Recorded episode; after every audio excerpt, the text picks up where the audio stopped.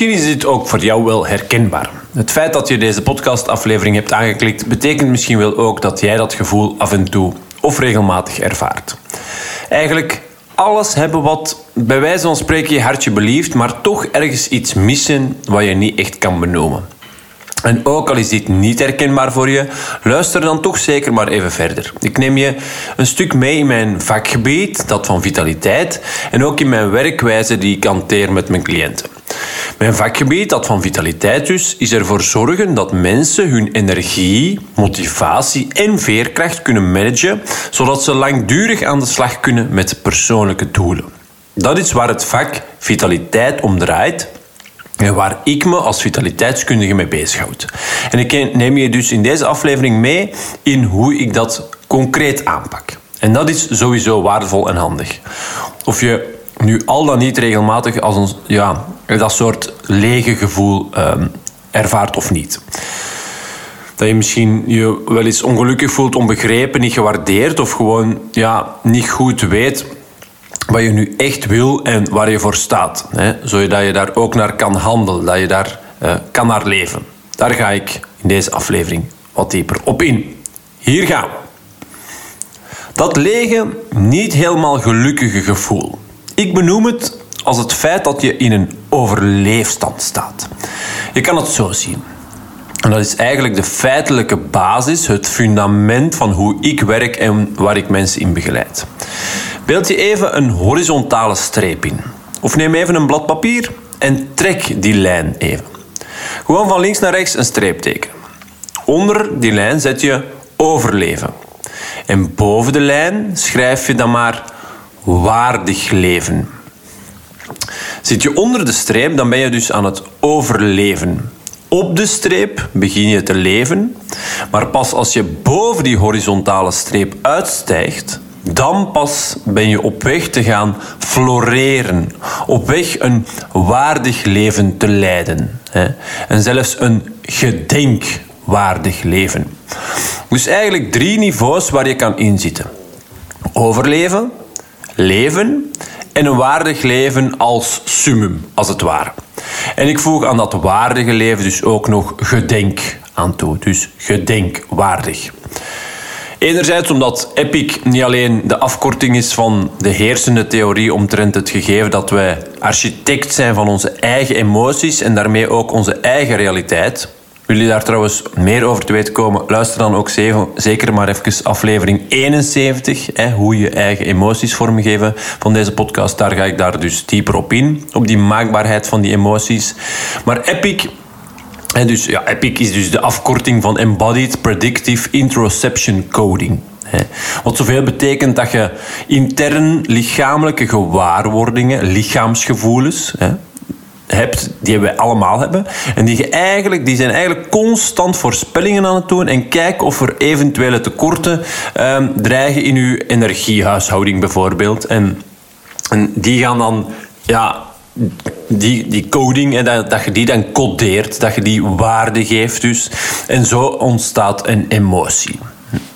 Dus een emotie is dus zeker ook iets lichamelijks en niet alleen iets psychisch of, of mentaal.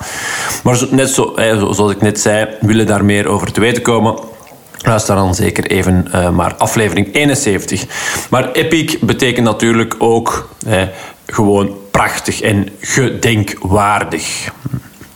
Dus naast streven naar een waardig leven, waarbij jij jezelf voldoende waard vindt, nadenkt over en leeft naar dat wat jouw leven de moeite waard maakt, en daarbij ook wel gewaardeerd wordt door anderen, dat is dus waar een waardig leven om draait.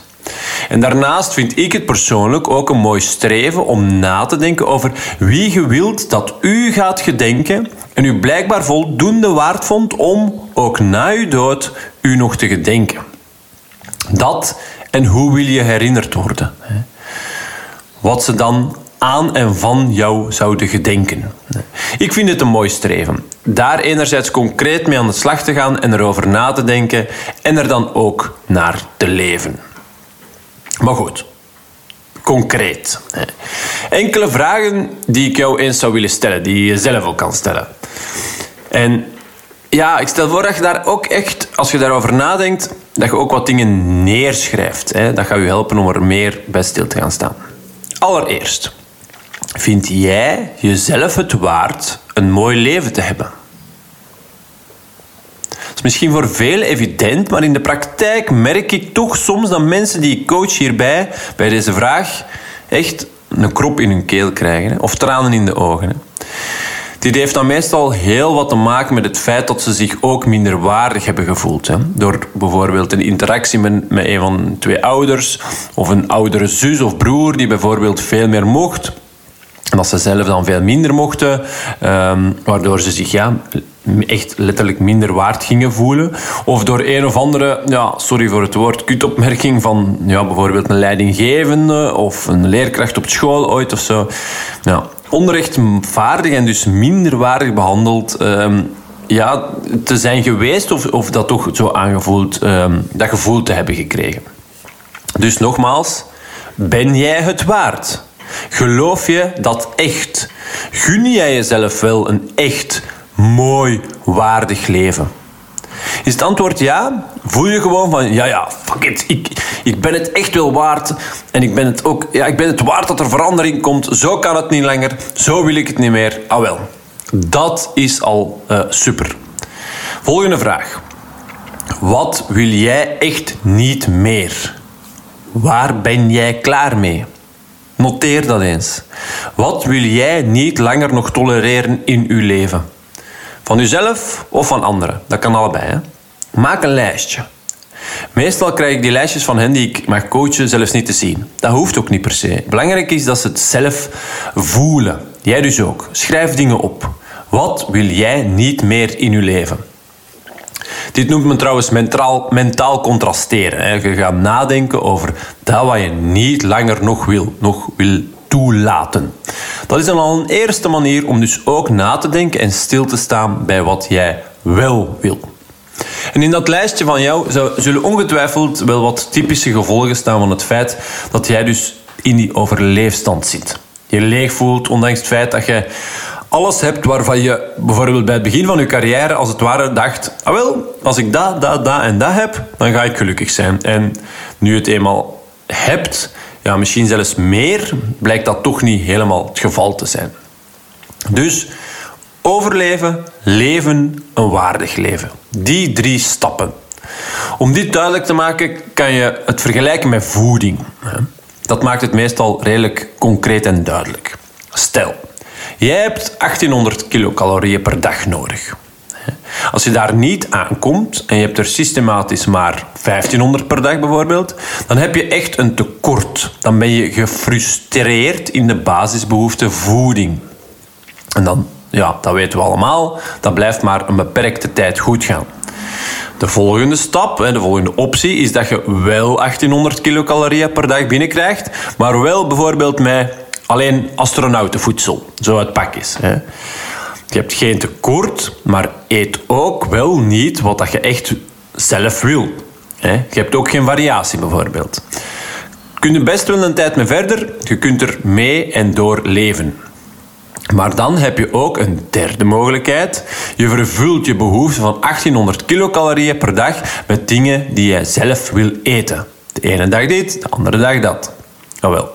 Zo kan je ook die drie stapstrap van overleven, leven en een waardig leven zien. Minder dan 1800 kilocalorieën. Je overleeft 1800 kilocalorieën met, een, met elke dag hetzelfde, wat je zonder je eigen keuzevrijheid om uit pakjes krijgt. Je leeft, blijft ook in leven. Maar pas als je dus uit eigen wil kan kiezen hoe jij die behoefte van voeding, hoe je die vervult, hoe je, hoe je die invult, dan pas heb je een waardig leven. En oké, dit is natuurlijk maar een metafoor. Hè? Maar dit kan je wel gaan toepassen op al je behoeften die je als mens hebt. En je hebt er fysieke, biologische dus, zoals daar zijn voeding, maar ook slaap, beschutting, ademen, noem maar op. Maar je, um, en niet alleen jij, maar iedereen van ons, hè, iedereen, ieder mens op deze aarde heeft ook nood naast die fysieke behoeften aan psychologische behoeften. Dit zegt iets over de natuurlijke neiging om zowel autonomie, binding als competentie te vervullen. Je wil autonomie ervaren. En dat is niet hetzelfde als individualisme. Ook in culturen die meer gericht zijn op gemeenschap, zoals vaak in het Oosten, ook die mensen hebben de aangeboren nood tot het ervaren van autonomie. Dit gaat over de neiging om intrinsieke interesses na te streven. Daarnaast heeft ieder mens nood aan het gegeven tot een groep te willen behoren. Dat is die binding. We hebben allemaal de natuurlijke drang te willen omgaan met mensen die op ons lijken. Fysiek, genetisch, noem maar op. En ook allemaal hebben we de intrinsieke ervaring te willen ontwikkelen. Daar waar competentie om draait, het ervaren van meesterschap en daarvoor gewaardeerd worden. Als ik nu even het voorbeeld van binding neem. Ik hoor vaak van mijn cliënten dat ze genoeg meer dan genoeg mensen zien en om zich heen hebben, maar ja, toch vaak zich eenzaam voelen op een of andere manier. En ook dat kan je koppelen aan dat voorbeeld, die metafoor van die voeding die ik net gaf. Hè. Je ziet mensen, je hebt dus geen tekort, maar dat betekent ook nog niet dat je per se omgaat met de mensen met wie dat je wilt omgaan. Je krijgt misschien helemaal geen energie van de mensen met wie dat je omringd wordt. Tja, is dat het geval? Ja, dan zou ik je toch wel eens ja, de vraag ja, beginnen stellen of dat, dat dan de juiste mensen zijn met wie dat je omgaat. En dan heb ik het dus nog niet over het gegeven dat die mensen met wie dat je omgaat, dat die enerzijds jou jezelf laten zijn en je dus faciliteren in je autonomie, dat, je, eh, dat ze je aanmoedigen, jezelf te kunnen zijn en dat ze, ja, en dat is dan weer een onderdeel van competentie ervaren, dat ze jou ook waarderen voor dat wat jij doet. Oké, afhankelijk van de groep, al dan niet financieel natuurlijk. Die waardering, ehm, dat kan ook verbaal of via oogcontact of huidcontact, noem maar op. Want ja, eerlijk is eerlijk, van uw partner of uw kinderen hoef je natuurlijk niet te verwachten dat ze u vergoeden, hè, omdat je bijvoorbeeld de was opplooit of omdat je ze met een auto ergens gaat afzetten, om, om maar iets te noemen. Dus ja, die waardering, wat een stuk van competentie is, ja, dat hoeft zeker niet altijd financieel, als je begrijpt wat ik bedoel. Je kan dus in elke behoefte gefrustreerd zijn, voorzien zijn en dan ben je dus aan het leven. Of je kan ook positief bevredigd, bekrachtigd zijn, ze zelf invullen en dan heb je een waardig leven. En zo kan je een beetje, althans dat hoop ik toch, zien wat het betekent om aan het overleven of aan het leven te zijn. Wil je trouwens te weten komen of je aan het leven of het overleven bent? Er is een gevalideerde vragenlijst waarmee je voor jezelf kan te weten komen of je al dan niet een tekort ervaart op een van die drie psychologische basisbehoeften. Die vragenlijst is heel duidelijk en ook gewoon gratis te vinden op mijn website www.epiccoaching.be. Je zult hem daar wel zien. Vragenlijst leven of overleven. Hoe scoor jij op jouw ABC, autonomie, binding, competentie, uw psychologische basisbehoeften. Pas als je dus aan het leven bent, kan je gaan voor een leven waarbij jij voor jezelf vindt dat je voldoende, voldoende hoog scoort op geluk, tevredenheid en zingeving. Dan ben je echt wel, en dat is dan het mooiste, hè, dat jij en je naaste vinden dat je het waard bent en dat je, doordat je een goede kijk hebt op je eigen waarde, dat je een mooi, een waardig leven kan leiden. Maar goed, ik hoor u denken, ja, vrij, allemaal mooi, goed en wel. Maar concreet. Stel dat jij ook dat lege gevoel ervaart. Je mist iets wat je dus misschien niet zo goed kunt benoemen. Grote kans dus dat je een tekort hebt op één of meerdere van je basisbehoeften. Biologisch, wat vaak redelijk duidelijk is, of duidelijk kan worden als je eerlijk bent met jezelf en je huidige manier van leven ja, onder de loep durft te nemen. Hè. Ehm, ja, heel simpel. Dat is wat wij vitaliteitskundigen de regel van drie noemen. Hè. Drie minuten kun je zonder ademhalen. 30 minuten zitten is slecht voor u. Dus beweging. Drie uur voor je gaat slapen ontprikkelen. Omdat we evolutionair gezien doen we niet veel anders uh, ja, dan waren we met niet veel anders bezig die laatste drie uur voor we gaan gingen slapen. Met het klaarmaken van, ja, van de plek waar we die nacht gingen slapen. Hè. Uh, nu, dat we allemaal een, ja, tegenwoordig een, dak boven ons hoofd hebben, uh, is dat natuurlijk anders. Ook al is dat relatief, want je zou niet willen weten hoeveel mensen er nog geen dak boven hun hoofd hebben. Maar goed, dat is iets anders. Uh, dus drie uur voor je slaapt ontprikkelen. Drie... Dus drie minuten ademen, elke 30 minuten bewegen, drie uur voor je gaat slapen ontprikkelen, drie dagen zonder vocht uh, en dus water en 30 dagen kan je zonder voeding algemeen uh, gemiddeld gesteld. Dus in die volgorde van belangrijkheid kijk, kijken wij, kijk ik, een vitaliteitskundige, naar biologische, fysieke basisbehoeften. Ademhaling als belangrijkste, dan beweging, dan slaap, dan vocht en dan eten. En daar kan jij dus ook, als je durft ja, je, eigen manier van leven durft kritisch te bekijken, onder die loep durft te nemen, dan is dat eigenlijk vaak heel duidelijk waar jij uh, een tekort op, op hebt. Hè. Um, dus ja, wij als mens, en dat is dan wel, ik, ik noem eten nu als laatste, wij als mens, en toch zeker als we kijken naar ja, mensen die zeggen, ja, ik wil me beter voelen, dat, dat er dan nog heel vaak vaak eigenlijk meest van al nog wordt gekeken naar die voeding. Hè, die ik dus ja, eigenlijk onderaan plaats. Ook belangrijk, zeker, maar meer nut haal je echt wel bijvoorbeeld uit bewust met je ademhaling bezig zijn. Maar wees daar dus eerlijk over met jezelf.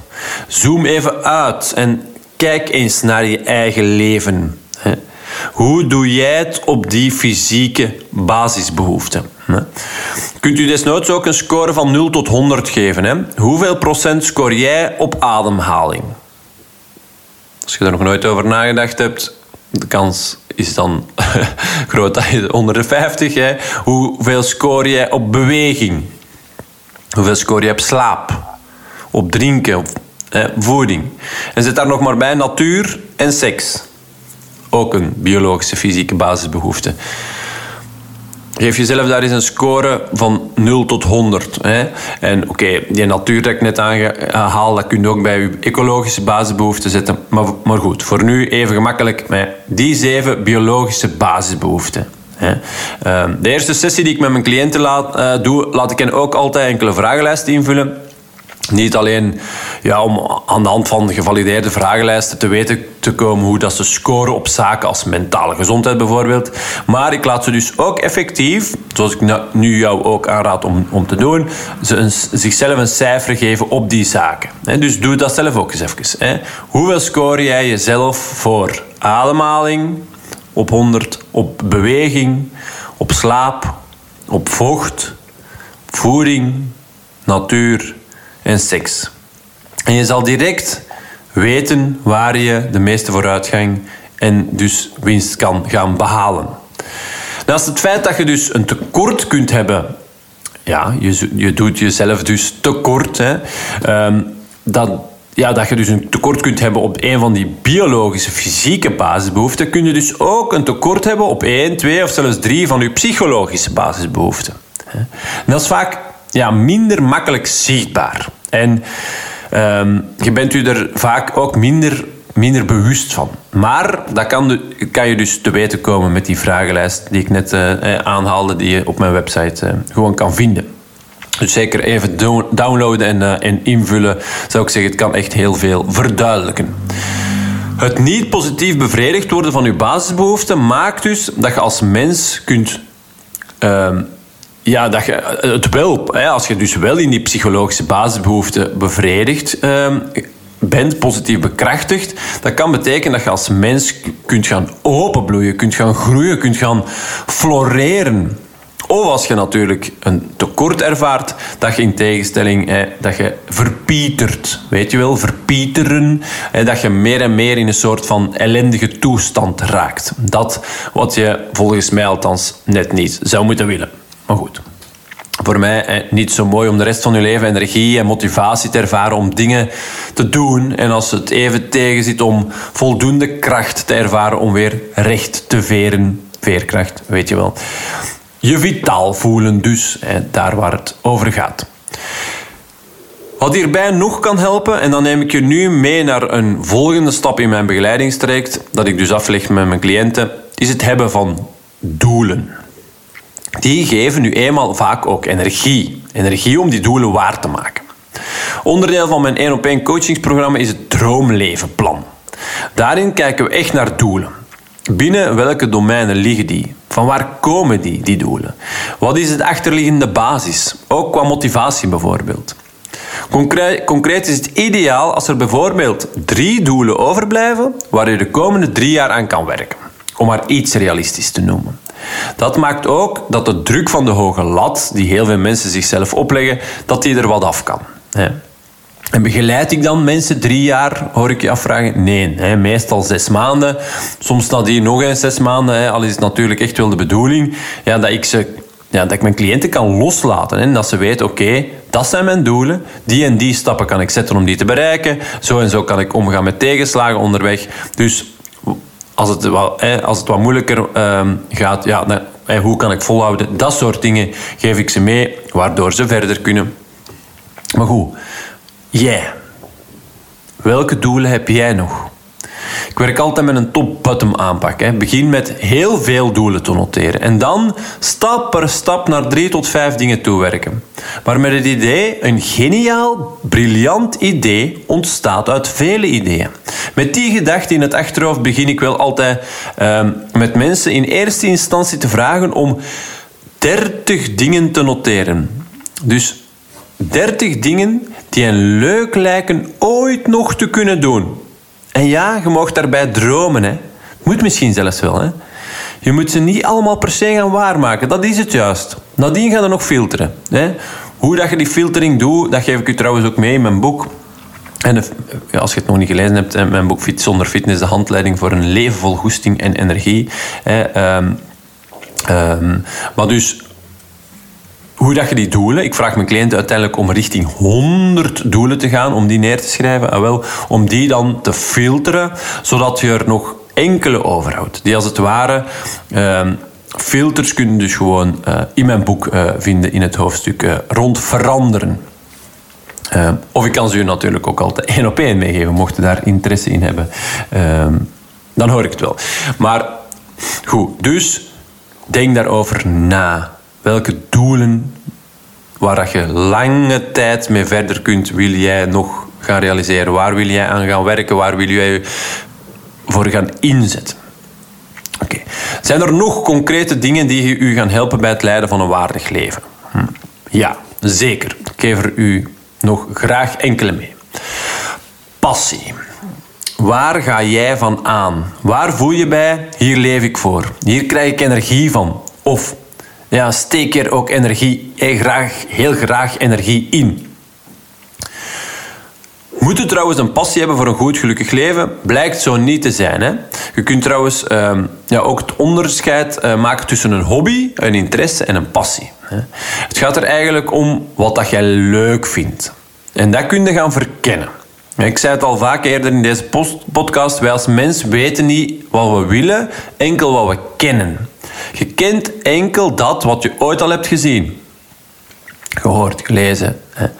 Wat, heb, wat je hebt meegekregen. Dus echt verkennen wat jij leuk vindt. Dat is heel waardevol. En ja, daar zul je tijd moeten insteken. Dat komt niet boem vanzelf. Al kan het ook wel gewoon helpen om na te denken over wat je bijvoorbeeld als kind leuk vond. Hè? Um, maar ook is er zoiets waarbij dat jij de tijd lijkt te vergeten. Hè? Wat kun je ook gewoon doen zonder doel? Gewoon de activiteit op zich. Wat blijkt jij leuk te vinden? Doe daar meer van. Ik kan bijvoorbeeld gewoon de activiteit op zich, zonder specifiek doel, een bal en een muur. Balken tegen de muur trappen, toek, toek, toek. En dan heeft niet echt een doel. Gewoon de activiteit op zich vind ik leuk. Neem me ook terug een stuk mee naar mijn kindertijd. En ik probeer daar meer van te doen. Elke dag even, al is maar ja, een halve minuut of een minuut. Um, nog zo'n een, een, ja, een, een opdrachtje dat ik bijvoorbeeld mijn cliënten laat doen. Kijk eens in uw agenda. Staan daar dingen in waar dat je naar uitkijkt? Waarom kijkt je daar naar uit? Wat is dat? Is het een activiteit, iets waarbij je echt iets doet? Zou je het ook leuk vinden als je het op je eentje zou doen? Dus staat er bijvoorbeeld een wandeling met een vriend of een vriendin in uw agenda hè, en kijkt er daar naar uit. Zou je het ook leuk vinden om alleen te gaan wandelen? Dat kan ook mijn etentje zijn. Hè. Zou je het ook leuk vinden om alleen ergens te gaan eten? Zo ja, doen. Zo nee, ja, dan is het niet per se de activiteit die je leuk vindt. Dan is het misschien eerder het samen zijn met je vriend. Hè. En zou je het even leuk vinden uh, met hem of haar bijvoorbeeld te gaan wandelen? Hè? Dan moet je niet per se meer etentjes gaan doen. Snapte?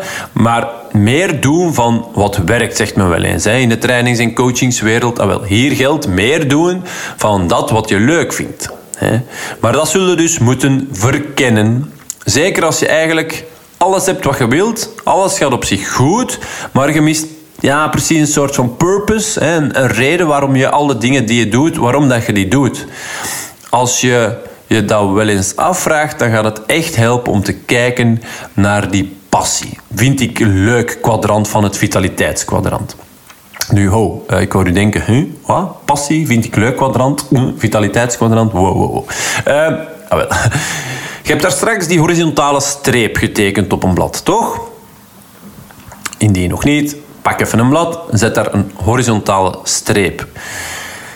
Als je nu het midden ook nog een streep trekt van boven naar onder, een verticale lijn, ah wel, dan bekom je vier kwadranten. Boven of onder de lijn, overleven onder, boven de lijn waardig leven. Links zet je naast die, links, die, naast die, um, naast die horizontale streep zet je drive en rechts staat discipline. Links, dat gaat haast vanzelf. Rechts zal zullen toch iets meer wilskracht, discipline moeten voor inzetten. En zo heb je dus die vier kwadranten. Linksboven, dan kan je daarin schrijven, passie vind ik leuk. Rechtsboven, zingeving vind ik belangrijk. Waar ik dus biedt nog wel wat meer over vertel. En dan rechtsonder, overleven, disciplinekant, heb je coping, omgaan met, puntje, puntje, puntje, omgaan met tegenslagen, met stress, met moeilijkheden, met, ja, als het leven tegenzit. Uh, en linksonder, overleven drive kant, heb je dan het kwadrant escapisme, vluchtgedrag. Ehm, en wat ik in feite doe met mijn cliënten, ik leer hen hoe ze kunnen navigeren in en tussen die vier kwadranten, als het ware. Want we zitten allemaal wel eens in één van de vier. En ja, ook onder de lijn. Ook ik. Zeker. Soms is het leven nu eenmaal zwaar. Zit het tegen. Dan zit er dus rechtsonder. In dat coping omgaan met. Met tegenslagen als het ware. Eh, dat kwadrant. En dan is het zaak om terug boven de lijn te kunnen komen. En dingen te doen die je leuk en of belangrijk vindt. En dan ga je weer meer richting, uh, ja, richting dat waardige goede leven. Begrijp je? Hebben we dat getekend, dan is dat uh, denk ik redelijk ehm, ja, dat, dat maakt het inzichtelijker. Hè.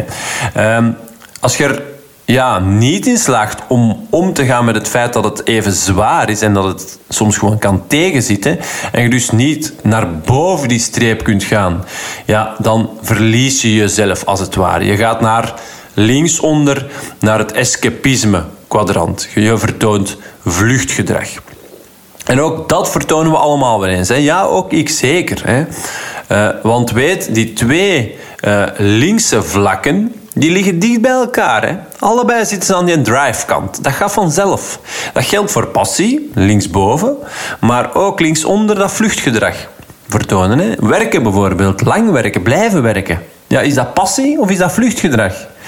Ik heb al genoeg mensen gecoacht die toegeven best wel regelmatig nog maar wat extra blijven doorwerken om bijvoorbeeld nog niet naar huis te moeten. Tja. Of scrollen op social media. Of zetel liggen en binge-watchen. Makkelijk. Drive-kant. En als je dat leuk vindt, ja, kan.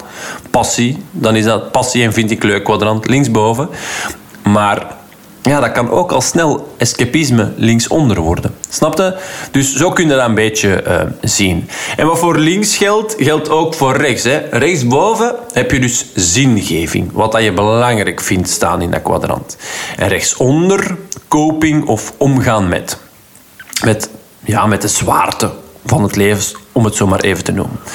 Um, dat kan omgaan met tegenslag, dat kan omgaan met, met stress bijvoorbeeld. Maar zowel iets doen dat je niet per se leuk vindt, maar wel belangrijk. En veerkracht tonen, wat eigenlijk die coping is, ja, dat vraagt discipline. Dat gaat minder gemakkelijk, minder of niet automatisch. En ja, gelukkig kun je ook gewoon je discipline trainen, verhogen. Dat, dat gaf ik denk ik al wel eerder mee. Dat leidt ons misschien nu te ver af voor hier, maar goed. Ja, wilskracht, discipline is trainbaar. Dus even over die rechtsboven, dat kwadrant. Dat kwadrant van die zingeving, dat wat, doen wat je belangrijk vindt. Kijk, iets wat je leuk vindt, dat moet je geen zin geven. Dat doe je sowieso wel. Maar iets wat je niet per se leuk vindt om te doen, maar wel belangrijk, omdat het ja, overeenkomt met je waarden en normen, of omdat het bijdraagt tot een ander, vaak groter doel, tja, dan kan je dat wel doen. Hè? Dan geef je het zin. Zingeving dus. En daarvoor is het wel waardevol om dus na te denken over je eigen. Wie je bent. Wat dat jij belangrijk vindt. Weten wat jou drijft, letterlijk en figuurlijk. Daarvoor werk ik met de waardeset van de Israëlische hoogleraar Shalom H. Schwartz. Die heeft het meest uh, onderzocht en bewezen model voor basiswaarden van de mens ontwikkeld. Ook hiervoor heb ik trouwens een gratis vragenlijst op epicoaching.be uh, basiswaarden. Kan je een vragenlijst uh, downloaden waarmee jij er voor jezelf achter kan komen welke jouw drijfveren zijn? Welke waarden sturen en bepalen jouw gedrag? Welke waarden maken dat jij doet wat je doet? Of net niet doet? Als je hier nog geen duidelijk beeld van hebt, doen. Echt doen. Even invullen. Is zo waardevol om dit voor jezelf te weten. Trouwens, niet alleen voor jezelf, ook voor je relaties, thuis en op het werk. Inzichtelijk hebben waarom de mensen rondom u doen wat ze doen helpt echt om meer begripvol te zijn, je in te kunnen leven in de ander. Allemaal dingen die bijdragen aan betere relaties, aan die binding, weet je wel? Dus epicoaching.be, schuine streep, basiswaarden. Als we dan toch nog even gaan kijken naar onder de streep, hè, naar die coping en dat escapisme kwadrant, dan ja, daar zit natuurlijk ook nog heel veel waarde. Hè. Gewoon al in het herkennen en het erkennen dat het leven gewoon soms even mag tegenzitten, zwaar zijn. En alleen maar boven de streep zitten, dat is het niet. Dat is maar een half leven. Dat is geen compleet leven. Echt, geloof me vrij. Dus coping, rechtsonder. Hoe ga jij om met zwaarder momenten? Wie weet zelfs zwaarder periodes. Nogmaals, die hebben wij allemaal. Hè. Er zijn een paar dingen die, um, die hierbij werken. En dat zijn bijvoorbeeld eerlijkheid, hard werken en zelfcompassie. Die drie zaken zullen in oogschouw moeten nemen. Eerlijk met jezelf. Trouwens ook met anderen, maar eerlijk. Wat voel jij? Hoe vaak voel je dat? Waar voel je dat concreet?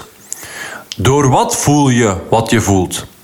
Steek dat niet weg. Wees eerlijk met jezelf. Niet altijd gemakkelijk, zeker niet, maar wel waardevol. Dan hard werken. Als het tegen zit, zullen ook dat moeten doen. Er tijd gaan insteken, ermee bezig zijn. Je kunt niet verwachten dat het anders zal worden als je niet iets anders gaat doen dan dat wat je gewoon bent te doen. En ja, dat vraagt wilskrachtdiscipline. Daarom ook dat het kwadrant rechts staat. En wat dat concreet hard werken betekent dan, een uur per dag of zo. Ik geef het altijd mee als richtlijn aan mijn cliënten. Kijk, vier dingen die je gaat doen de komende periode, probeer te doen. Elk kwartier, uh, elk een kwartier per dag. Boom. En dan kijk ik. Want ja, dit geef ik mee in ons eerste gesprek. En dan zie je wel wat gebeuren. Hè? Maar wat gebeurt er nu bij jou? In jou? Wat denkt je? Wat voelde? Als ik zeg, als je het anders wil en wil kunnen omgaan met zware momenten en zo, dat je er dan een uur per dag mee moet bezig zijn. Dat je dat zelf moet gunnen. Gun jij je dat? Stel jezelf even deze vraag. En indien niet, laat je dan, ja, maar niet coachen door mij zou ik zeggen, of net wel, eh, maar je gaat ermee moeten bezig zijn. En dan ook als derde gegeven van dat wat je nodig hebt als je wil omgaan met moeilijke momenten, met stress ook. Dat is zelfcompassie. En dat is iets helemaal anders dan zelfmedelijden. Wij gebruiken zeker in onze contraille die twee woorden wel eens door elkaar. Hè? Compassie en medelijden. Moeten niet doen. Is iets helemaal anders. Compassie is de urgentie voelen iemand te hulp te schieten die in nood is. En als jij dat bent, die persoon die in nood is, dan gaat het over zelfcompassie. Zo opmerkelijk is het uh, toch wel ja, dat heel veel van mijn cliënten eigenlijk zelf ja, heel goed zijn in ander advies geven over hoe ze het moeten doen, kunnen doen. Maar dan die adviezen die ze aan hun kinderen, aan vrienden of zelfs collega's geven, ja, die passen ze dan niet altijd zelf toe. Dus ja, als je het zwaar hebt, het zit tegen. Welk advies geef jij je eigen kind dan als hij in diezelfde situatie zou zitten? Of je beste vriend, vriendin? Ah wel, pas dat dan alsjeblieft zelf ook meer toe. En ja, je zou het misschien toch ook wel eens uh, zeggen, ja, niet zo hard te zijn voor jezelf. Wees, wees dat ook niet te veel. Hè? Dat zou je toch zeggen tegen uw beste vriendin als, als zij u opbelt en zegt eh, uw naam, papapam. Uh, nu zit ik met deze situatie, oh, dat en dat en dat. En, oh, dan zou het misschien toch wel een van de dingen tegen, die tegen hem of haar zou zeggen. Van, zijn nu eens niet zo hard voor jezelf? Zijn nu hè? Ah wel. Wees dat ook niet te fel voor jezelf. Gun jezelf tijd om te herstellen. Dat is ook waar zelfcompassie en ook coping eigenlijk over gaan. Jezelf tijd gunnen om te herstellen van die tegenslagen. Nu, ik heb bijvoorbeeld een hele uh, ja, stressmanagement aanpak die ik kan uitrollen één op één of, of ook in bedrijven. Hè, dus om, beter te leren omgaan met stress. Maar um, zou ons nu misschien te ver afleiden om, om dat ook hier nog allemaal um, te bespreken. We zijn toch al meer dan een half uurtje bezig. Weet je ik zal er eens een, uh, een aparte aflevering aan wijden. Uh, goed idee, al zeg ik het zelf. Ik bespreek nog wel graag nog even met jou um, dat kwadrant linksonder, hè, dat uh, escapisme vluchtgedrag kwadrant. um, wanneer toon jij echt op regelmatige basis gedrag dat niet verstandig is? Waar je jezelf niet moedig opstelt. Waarbij je jezelf of anderen, maar vooral jezelf nu, onrecht aandoet. En eigenlijk geen of toch niet voldoende zelfbeheersing aan de dag legt. Wanneer doe je dingen waar je achteraf spijt van hebt? Ah wel. Op die momenten zit je rechtsonder in dat escapisme kwadrant. En wat kun je daar nu aan doen? Allereerst accepteer dat je het gedaan hebt. Elke mens heeft nu eenmaal een donkere kant. Je hebt iets gedaan wat niet verstandig was. Je hebt dus ja, geen moed getoond om het niet te doen. Je deed jezelf er eigenlijk onrecht mee aan. En tja, zelfbeheersing kwam er dus niet echt aan te pas. Je hebt er spijt van. Oké. Maar accepteer. Je kunt er toch niks meer aan veranderen. Wat je wel kunt doen, is voor jezelf dat gedrag afkeuren. Daarnaast, accepteer ook dat het een deel uitmaakt van wie jij bent. Het is jouw vluchtgedrag. Het zijn jouw schaduwcompetenties. Ja, competenties. Je bent er gewoon heel goed in. Maar dat wil nog niet zeggen dat je er ook in moet berusten. Hè? Dat je het zomaar moet laten zijn. Want het blijft vluchtgedrag, wat op termijn gewoon schadelijk voor u is. Dat, is ja, dat toegeven en dat accepteren, dat is al een eerste belangrijke stap. Concreet kun je hier nog wel wat stappen in, uh, in zetten. Hè. Um, ja, ik heb hier uh, zo'n documentje naast mij dat ik, dat ik heb afgedrukt hier nu even en dat ik mijn cliënten ook meegeef in hun, in hun mapje um, als we het hierover gehad hebben. Um, en als ze dus, um, ja, vooral als ze dus regelmatig een uitstapje, dus aanhalingstekens naar links onder maken, dan, dan geef ik dat stappenplannetje mee als, als, als, ja, als herhaling. Laat ons zeggen dat ze daar nog kunnen naar kijken. Dus als je voor jezelf ook voelt van ik maak ook wel regelmatig een uitstapje naar dat kwadrant linksonder, dat vluggedrag, dat escapisme. Um, en voel je van ja, dit schaadt me eigenlijk en, en eigenlijk schaadt het mij meer en meer. Um, ja, dan, uh, dan zijn er wat stappen en ik zal ze even, um, of toch een paar, er even van overlopen. Het moet ook niet te lang duren deze aflevering, maar concreet. Stop nu met dat escapisme. Je hebt altijd de keuze ermee te stoppen. Als je beseft, tenminste, dat je vluchtgedrag vertoont. Wat helpt? Adem lang uit om je denkbeeldige rem te activeren en dus tot rust te komen. Daarnaast herinner je jezelf aan uw waarden. Die moeten dus wel scherp hebben. En dat kan door die vragenlijst op epiccoaching.be basiswaarden in te vullen. En vraag jezelf af liet ik hierbij de morele code los. En dat zijn dus die vier zaken die ik net al tweemaal aanhaalde. Verstandig, moedig, rechtvaardig en zelfbeheersing. Dat is de morele code, de belangrijkste set aan regels om jezelf in het reinen te kunnen zijn. Ook om goed te kunnen samenwerken met anderen. Maar goed, nu zijn we even aan het kijken als jij voor jezelf vluchtgedrag vertoont. En dus eigenlijk ja, niet goed samenwerkt met jezelf, als het ware. Hè. Vraag jezelf af, datgene wat ik nu deed, was dat verstandig of net? Eh, nee. Was het moedig? Nee. Heb ik mijn eigen er onrecht mee aangedaan? Dus was het rechtvaardig? Nee. Heb ik zelfbeheersing ingezet? Nee. nee. Als je dat dus doet, je hebt dat gedaan, je hebt even vertraagd, je hebt je gedrag gespiegeld aan je waarden. Oei, dat komt niet zo goed overeen met wie ik ben en wil zijn. Tja, waarom doe dat dan? Die vraag kun je echt wel stellen. En als je je gedrag, daarnaast nog aftoetst met dan die, voor, die morele code, die vier waarden, die deugden zelfs, dan kan je als het ware overstappen naar de dingen die je kan doen in het coping-kwadrant. Om met die stress, zwaar moment of tegenslag te kunnen omgaan. Waar ik daarnet al uh, ja, wat meer uh, uitleg rond gaf. Als tweede concrete stap, um, na nu ermee stoppen, door te doen wat ik net zei, kan je ook echt je gedrag gaan analyseren. Inventariseer welk gedrag je op welk moment stelt. Wanneer wordt het je te zwaar? En wat doe je dan waar je achteraf niet zo heel trots op bent? Dit soort ja, gedragsinterventies, kun je preventief gaan inzetten als je minder vluchtgedrag wilt gaan vertonen. Dus niet op het moment dat je al bezig bent met het vluchtgedrag. Hè. Dus, maar welke situatie vormt vaak de aanleiding tot dat bepaalde gedrag? Luister echt even op voor jezelf. Denk daarover na. Echt analyseren van een trigger die je gedrag, dat gedrag dat je eigenlijk niet ja, waar je spijt van hebt, dus wat je eigenlijk liever niet meer wil stellen. Welk is die een trigger die dat gedrag vooraf gaat? En daar echt over nadenken, dat voelen, dat analyseren, dat is echt uh, heel waardevol.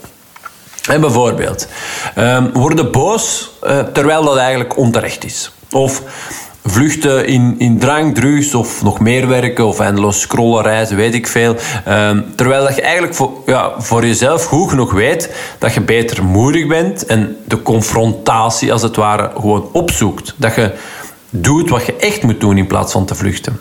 Maar wat gebeurde er voordien, vlak voordien? Iets van buitenaf of iets intern, inwendig, kan ook hè. Voelde bijvoorbeeld je bovenlip, bovenlip kittelen of je vuistballen inventariseer dat voor jezelf. Kijk, voel. En als je dit weet, als je dat ziet gebeuren, als je dat ziet komen, dan kan je gaan anticiperen. Door te doen wat je kunt doen en wat dat je in het copingvlak zou doen. Snapte? Dus bijvoorbeeld, welk uh, advies zou je je beste vriendin geven? Ja, doe het dan zelf. Hè. Uh, dat onder andere. Dus, en dan nog iets, ik zei het net al, Iedereen heeft zijn donkere kantjes. Hè. Iedereen heeft zijn schaduwzijde. Zoals net gezegd, die donkere kantjes ja, die iedereen heeft, die ja, zo nu en dan wel eens naar boven kunnen komen. Ja, die, die schaduwzijde, die schaduwcompetenties, zoals ik ze noem. Um, dat is, ja, het is ook ja, wel waardevol om daar een inzicht in te krijgen. Welke zijn dat dan? Hè? Um, dus ja, het zijn er negen. Ik zal ze even opsommen. Hè. Schaduwcompetenties die wij als mens kunnen hebben. Um, ten eerste egoïsme. Hè. Dat is ja, de excessieve focus op uw eigen plezier. Um, voordeel doen of willen doen ten koste van anderen. Um, Machiavellisme, hè, dat is uh, een uh, manipul... manipul oh. sorry, sorry. Manipul manipulatieve, moeilijk woord, manipulatieve oriëntatie om macht te verkrijgen. dat, dat, kan, dat, zo zijn er. Uh, je hebt ook morele terugtrekking, dat is eigenlijk... Ehm, ja, dat je naar de wereld kijkt en dat je denkt, ja, goed doen, dat is gewoon ondergeschikt. En je hebt ook narcisme, hè, dat is je ego versterken als, uh, ja, als aller, alles overheersende motief. Um, je hebt psychologisch voorrecht, dat is eigenlijk ja, het vanzelfsprekend vinden dat jij meer verdient dan anderen. Ja, je hebt ook psychopathie, dat is um, ja, harteloosheid en een gebrek aan wilskracht. Je hebt sadisme, uh, plezier ervaren door anderen te vernederen, door anderen te pijnigen. Um, je hebt sociaal eigenbelang, dus dat is een excessieve focus op het verbeteren van je sociale status. En als laatste rancune, haat, hè, dat is schade van anderen uit wraak. Hè. Dus egoïsme, machiavellisme, morele terugtrekking, narcisme, psychologisch voorrecht, psychopathie, sadisme, sociaal eigenbelang of rancune, uh, haat als laatste. Wat speelt er eventueel van bovenstaande? Hè? Als je iets doet waar dat je die morele code loslaat, waar dat je achteraf spijt van hebt, aan welke van die negen, die ik net, die negen schaduwcompetenties, aan welke van die negen kun jij je vluchtgedrag koppelen? Als je daarover gaat nadenken en je kunt dat, dat gaat ervoor zorgen dat je jezelf beter leert kennen. Dus wees eerlijk. Kan jij een van deze koppelen, een van die competenties, schaduwcompetenties, aan het gedrag dat jij vertoont? Dat is nuttig. En dan natuurlijk ook hier kijk naar de onderliggende basisbehoefte die gefrustreerd is. Hè? Wat is de reden waarom dat je doet wat je doet? Speelt er een tekort in een van die biologische, hè? ik gaf ze daar straks al mee, ademhaling, beweging, slaap, vocht, voeding, natuur, seks? Of speelt er een tekort in een van de psychologische basisbehoeften, hè? autonomie, binding of competentie? Um, ja, en, en denk daarover na. Verzin echt, bedenk voor jezelf manieren om die tekorten in te vullen. Ook, um, en ook hier weer een stukje moreel, hè? dus verstandig, moedig, rechtvaardig en, um, en met zelfbeheersing. Uh, en dan als laatste een ding dat ik zou willen meegeven, want anders wordt het uh, te lang voor nu. En ik hoop dat je nog mee bent, ik hoop dat je nog kan volgen. Uh, we zitten dus een beetje, ik ben die vier kwadranten aan het overlopen. Ehm, en we zitten nu linksonder aan de drive, maar wel de overleefkant. Dus ehm, weet je wat, als je daar zit, zie dat je je ook leert wapenen tegen je vluchtgedrag. Bekijk het eens zo. Je schrijft dagelijks aan uw verhaal. En in uw verhaal ben jij de held. En u bent een held in nood, die tegenslagen, verleidingen en obstakels tegenkomt. Ik gebruik wel eens de beeldspraak tegen mijn cliënten. Weet je wat? Jij als held in uw verhaal, we gaan u een harnas aanmeten. Zodat jij daar beter tegen kunt. Tegen die prikkels, tegen die impulsen die ervoor zorgen dat je dat vluchtgedrag vertoont. En dat kan door je uh, basisbehoeften op orde te zetten, hè, zoals ik het net al aangaf, door aan zelfzorg te doen, letterlijk en figuurlijk, maar ook door als het ware uw morele wapens te kiezen. En dat doe je door uw basiswaarden scherp te hebben. Dus nogmaals, vul die vragenlijst in. Maar die basiswaarden ook aan te vullen met morele of inspirerende competenties. Die helpen bij het bestrijden van uw schaduwcompetenties. Ik ga uh, even 24 ja, inspirerende morele competenties opsommen. Dingen die, die dus er kunnen voor zorgen dat jij je schaduwcompetenties kunt gaan uh, bestrijden, als het ware. Hè.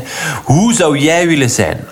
Eerlijk, leergierig, hoopvol, optimistisch, 4 dankbaar, 5 vergevingsgezind, 6 nieuwsgierig, 7 creatief, 8 iemand die schoonheid echt bewust waardeert, 9 uh, zou je enthousiast en dus energiek levenslustig willen zijn, vriendelijk, uh, 11 oprecht, 12 iemand die makkelijk snel perspectief ziet. Um, ehm, 13 zou je sociaal intelligent willen zijn. Zou je bescheiden nederig willen zijn. 15 zou je behoedzaam of voorzichtig willen zijn. Spiritueel uh, zou je humoristisch, hè, nummer 17. Nummer 18 kritisch, objectief, oordelend. 19 liefdevol. Uh, ehm, 20 zou je iemand uh, willen zijn die goed leiding kan nemen en geven. 21 zou je volhardend ijverig ehm, willen zijn. 22 moedig. 23 samenwerkend. En 24 iemand die zelfbeheersing toont. Nu, uit dat lijstje, hè, spoel even terug, schrijf ze even op. Uh, of mail me gewoon even um, als je een overzichtje wilt. Um, dat is misschien nog makkelijker. freat.epiccoaching.be en dan stuur ik u dat wel even um, toe. Wat kun je nu concreet ermee gaan doen? Je gaat eigenlijk uit dat lijstje van 24 ja, morele, inspirerende competenties, gaat er daar vijf uitpakken. Hè, uit die 24. Dus neem er vijf uit die jij belangrijk vindt en die eigenlijk ja, een beschrijving vormen van hoe, dat jij, ja, hoe voor u de ideale wereld er zou uitzien. bijvoorbeeld, ehm, de wereld zou zoveel mooier zijn als iedereen op deze aardbol, ik pak er nu maar vijf uit, rechtvaardig, creatief, eerlijk, moedig en dankbaar zou zijn. Ehm, zo. Um, je kunt ook eens gaan nadenken, iemand waar dat je misschien naar opkijkt. Iemand waar dat je bewondering voor hebt. Dat kan evengoed gewoon uw partner zijn. Ik had gisteren nog een cliënt en die zei, ja, eigenlijk bewonder ik dat echt wel ehm, in, mijn, in mijn partner. Ik zeg, ja, maar je bewondert dat toch? Het feit dat je het bewondert, betekent toch ook dat je zelf zo wel graag zou zijn? Ja, ah wel, oké. Dus dat, dat is een beetje het idee erachter. Hè. Dus Kijk eens naar mensen die je bewondert. Welke vijf van die 24 heeft die persoon? Bijvoorbeeld. Of dat kan er één zijn. Snap je zo? Dat je dus daarover gaat nadenken van welke van die 24 allemaal zijn allemaal goed. Het zijn competenties. Ehm, ja, zou, je, zou jij ook wel willen... Leef daarnaar. Hè? Ehm, ja, anders zou je het niet bewonderen in iemand. Begrijp je? Um, ja, er zijn nog wel wat andere dingen um, waar dat we ja, waar ik met mijn cliënten soms uh, aan, mee aan de slag ga om, uh, om ja, uit escapisme uh, kwadrant links onder te komen. Om dan naar rechts onder te kunnen gaan en het dus draaglijk te maken. Om dan nadien eventueel ook ja, liefst naar boven de streep te gaan en te gaan leven en te gaan voor een waardig leven. een waardig leven, ik herhaal nog eens even ik sluit deze aflevering daarmee uh, af. Waardig leven is een, een leven waarin je dus voor jezelf hebt ontdekt wat je leuk vindt, wat je belangrijk vindt en daar dat, je, dat je daar dan een mooi evenwicht kunt tussen vinden. Um, mocht jij trouwens zoiets hebben van, wel ja, deze is echt wel interessant. Um, en ik heb daar eigenlijk ook wel eens met, met te maken, met dat lege gevoel. Hè, dat het, um, ja, hopelijk ja, nu met het beluisteren van deze podcast dat je misschien wel uh, duidelijk hebt van waar dat, dat lege gevoel um, wat komt. Um, maar willen daar ook concreet, effectief iets aan gaan veranderen. Hè. Um, voel u vrij om een eerste ja, inspiratiegesprek met mij in te plannen. Dat kan ook gewoon op mijn website. En ja, dan kijk ik graag met jou naar uw huidige situatie, waar je op dit moment tegenaan loopt, hoe uw leven er idealiter anders zou uitzien. En ja, of en hoe ik jou daar eventueel uh, bij kan helpen. Um, maar goed, hopelijk heb jij iets gehad aan deze aflevering. Nogmaals, uh, ik hoop echt dat je dat, uh, die twee lijnen um, op een blad hebt gezet. Hè. Um, dus de verticale lijn met daarboven waardig leven, onderaan overleven. En de horizontale lijn links drive en rechts discipline. Linksboven passie vind ik leuk. Rechtsboven zingeving vind ik belangrijk. Rechtsonder coping, omgaan met. Links escapisme. Um, en daar een beetje navigeren. Voor jezelf voelen, nadenken. In welk vlak zit ik nu? En als je vooral voelt dat je aan het overleven bent, dat je dat lege gevoel ervaart, dat je niet zo goed kunt ervaren, uh, verklaren. Ja, goed, dat is waarschijnlijk een gevolg van een tekort in je psychologische basisbehoeften. Dan zit je onder de streep. Denk dan eens na, wat vind ik nu echt leuk? Wat vind ik belangrijk? En leef daar meer naar. Bedankt om tot hier te blijven luisteren. Ehm, geweldig. Echt, ik ben super, super dankbaar. Als jij uh, eh, 53 minuten verder bent en je bent nog altijd ehm, aan het luisteren, dan uh, ja, echt ongelooflijk. Ehm, mijn hart loopt over van, uh, van dankbaarheid. Ehm, als kleine afsluiter misschien nog even kort dit. Ehm, ja, ik voel dat de podcast zo stilaan een iets of wat ja, vlucht neemt en uh, wat bekender raakt en wat meer beluisterd wordt. Uh, de afleveringen zijn ondertussen meer dan 20.000 keer beluisterd, wat mooi is. Ehm, maar mocht jij je steentje willen bijdragen, um, dat kan en dat uh, apprecieer ik enorm. Uh, mocht je bijvoorbeeld ja, deze aflevering of de podcast eens delen met je netwerk of bijvoorbeeld een review achterlaten, ja, dat helpt alleen maar om deze podcast wat hoger in de lijstjes te krijgen. Waarvoor nogmaals nu al mijn oprecht welgemeende dank. Goed, ik sluit hem hierbij af. Tot uh, snel. Bye.